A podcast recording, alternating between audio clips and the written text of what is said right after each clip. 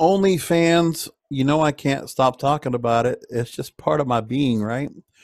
So, influencers, you have amateurs, and so many more coming up on the adults only platform. And I bet certain people don't even realize that it is. So, what about the actual professionals?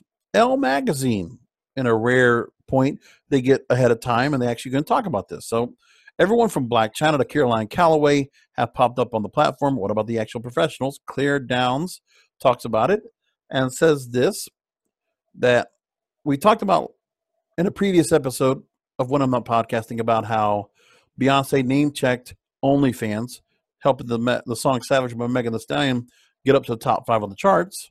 That's awesome, and very interesting going to hear that OnlyFans is getting a whole lot of talk. Makeup artist James Charles joked that launching an account might cure his quarantine boredom. And then last month, a tweet by a 22 year old bragged that she moved into her dream house thanks to OnlyFans. So Sarvani here, look at this. She's got a dream house because she made her money on OnlyFans. How about that? Now, millions of people have filed for unemployment. And as OnlyFans continues to go along, they got a 75% increase in signups. Wish they had stock, I'd buy in it. And 150,000 new users creating accounts daily. Some sex workers, many of them whom were forced to move their business online, say the platform is being flooded with casual tourists. Now they even got a name for them now. How about that?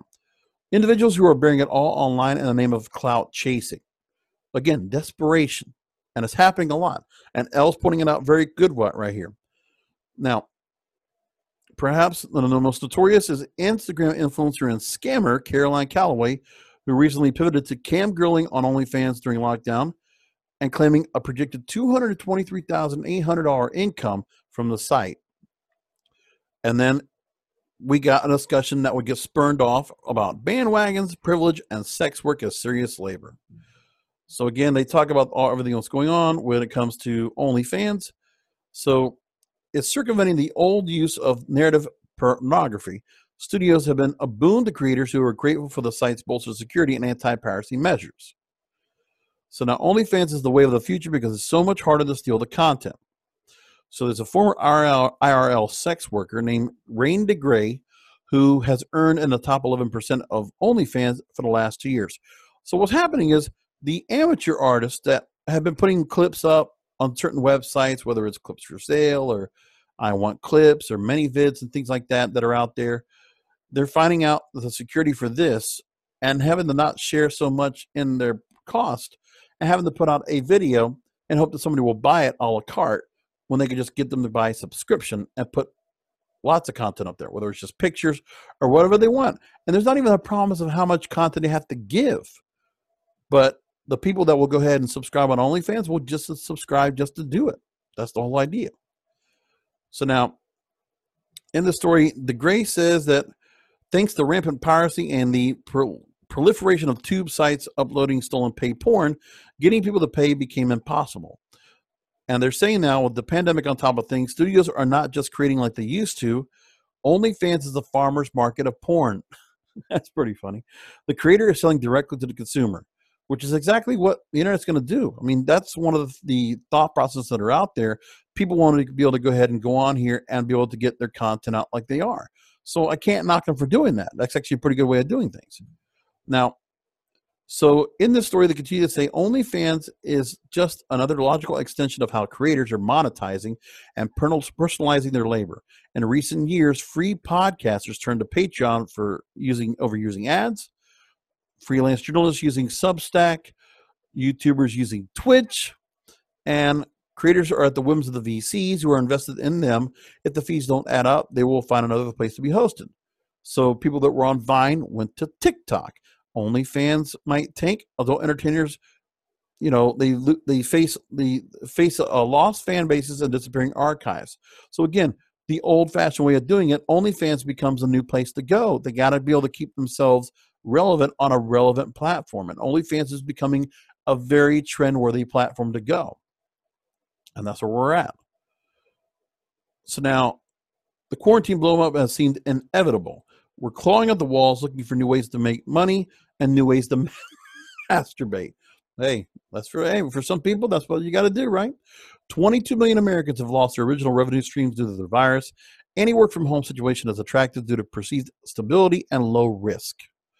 So, sex workers, strippers, go go dancers, sugar babies, and escorts have had to move to IRL and real life operations digital and who are eligible stimulus checks. On the flip side, those still with jobs have money to burn and nowhere to spend it. To top it off, there's a reason terms like horniness, horny on Main, and skin hunger are trending cop topics. That's funny. Our carnal desires just aren't being fulfilled. Well, that's another point. We've talked about the dating part. Who's going to do quarantine dating? Listen, you want to get to the sex part. And if you have nobody to have sex with, then virtually is where you're going to go. Cyber sex is going to become much more popular.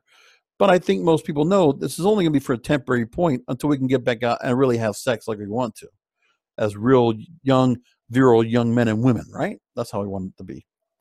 So the other rise of OnlyFans contributes to this is the fact that the influencing era is ending, they're saying. Travel influencers can't travel. Lifestyle influencers can't live lavishly. Fashion influencers aren't being sent clothes with any place to wear them. So the economic downturn has caused companies to dial back marketing budgets, usually spent on sponsored content, and during a global disaster, followers are craving authenticity over picture perfect life. Interesting point. Because we talked about that last week as well in a previous video about how the influencers are getting hurt right now because their normal profit center is just not there anymore. They're stuck in a bad spot.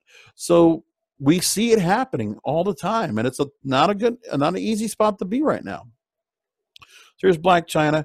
She's on here, and she does now Foot Freak Mondays. Take a look at this. Yep, you could pay to see that on a regular basis. So there you go. So there's a lot of people, what you're seeing right now as well on Instagram or Twitter and other places, there's teaser videos for people to go ahead and get drawn in to OnlyFans. So right now she has a picture of her feet stomping grapes and an offer for a 900 $950 private video call. Then you have fans of Love and Hip Hop. They can pursue Thirst Traps by married couple Safaree Samuel, Samuels and Eric, Erica. You can also follow RuPaul Drag Race's Ariel Versace under her non showbiz name, Brian Phillip. And there's others that are out here that have done the same thing. A whole lot going on.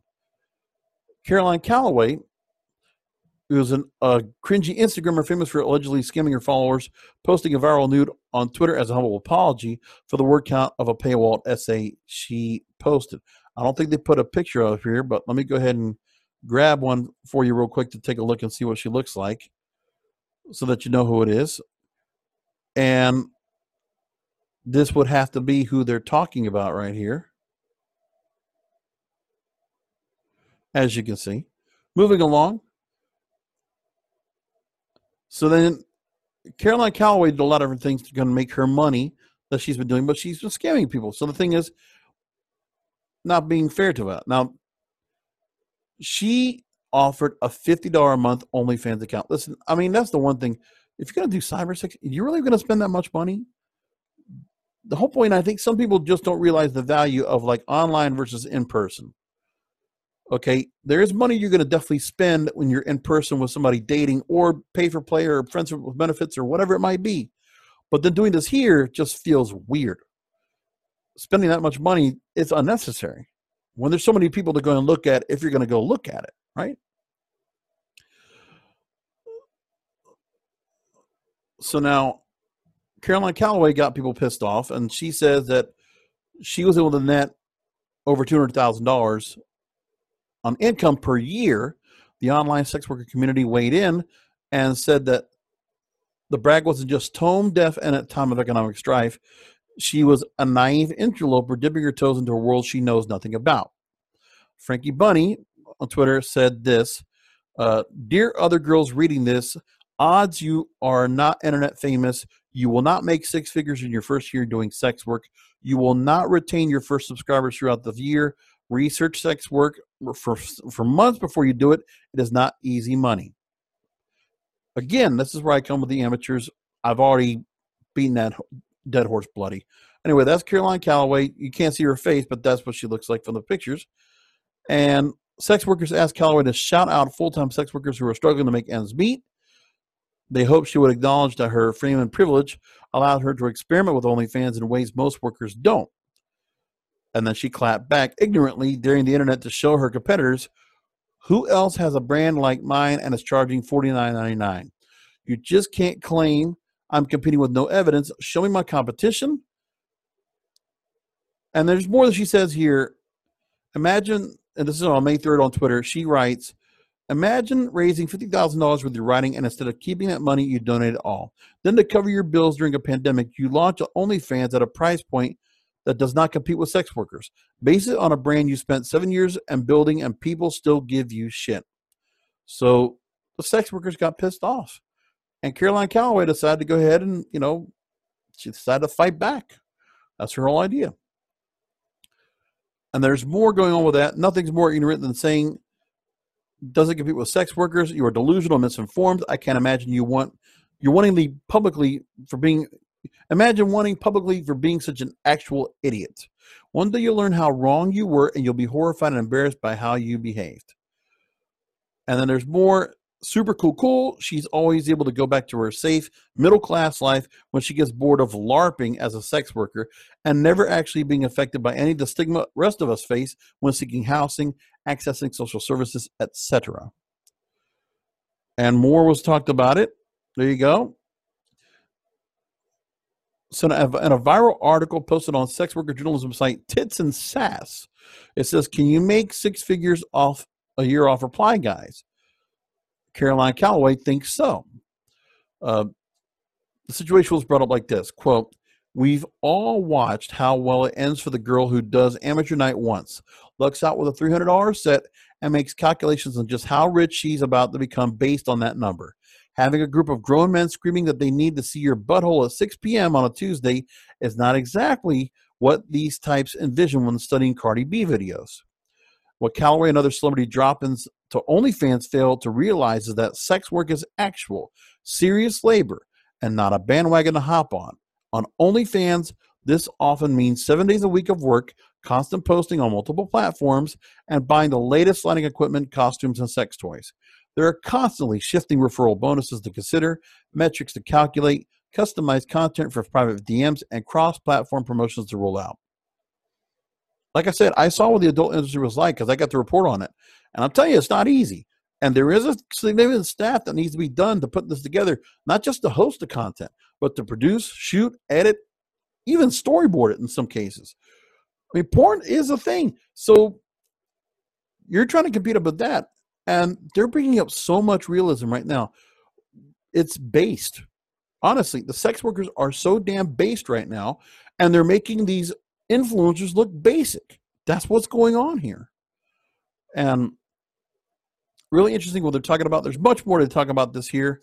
I also mentioned about Billy Beaver, well known TikToker, expressing her frustration with how hard the work is as she's transitioned to OnlyFans. We talked about that in a previous video.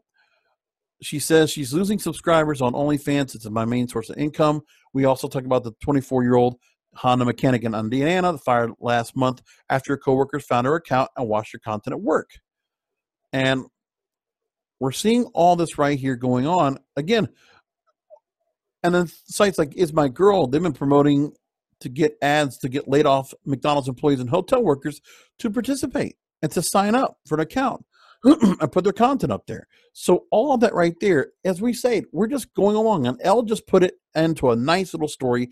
I'll, I'll make sure the article's here in the description for you to go check out for yourselves. So there you go. Very interesting.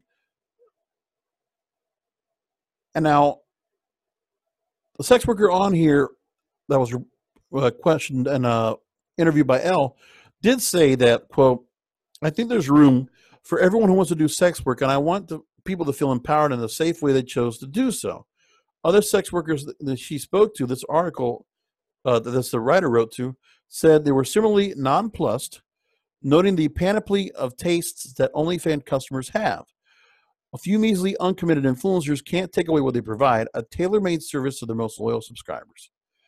So, will you isolate and will you hurt your subscriber base or your fan base by doing what you're doing on OnlyFans?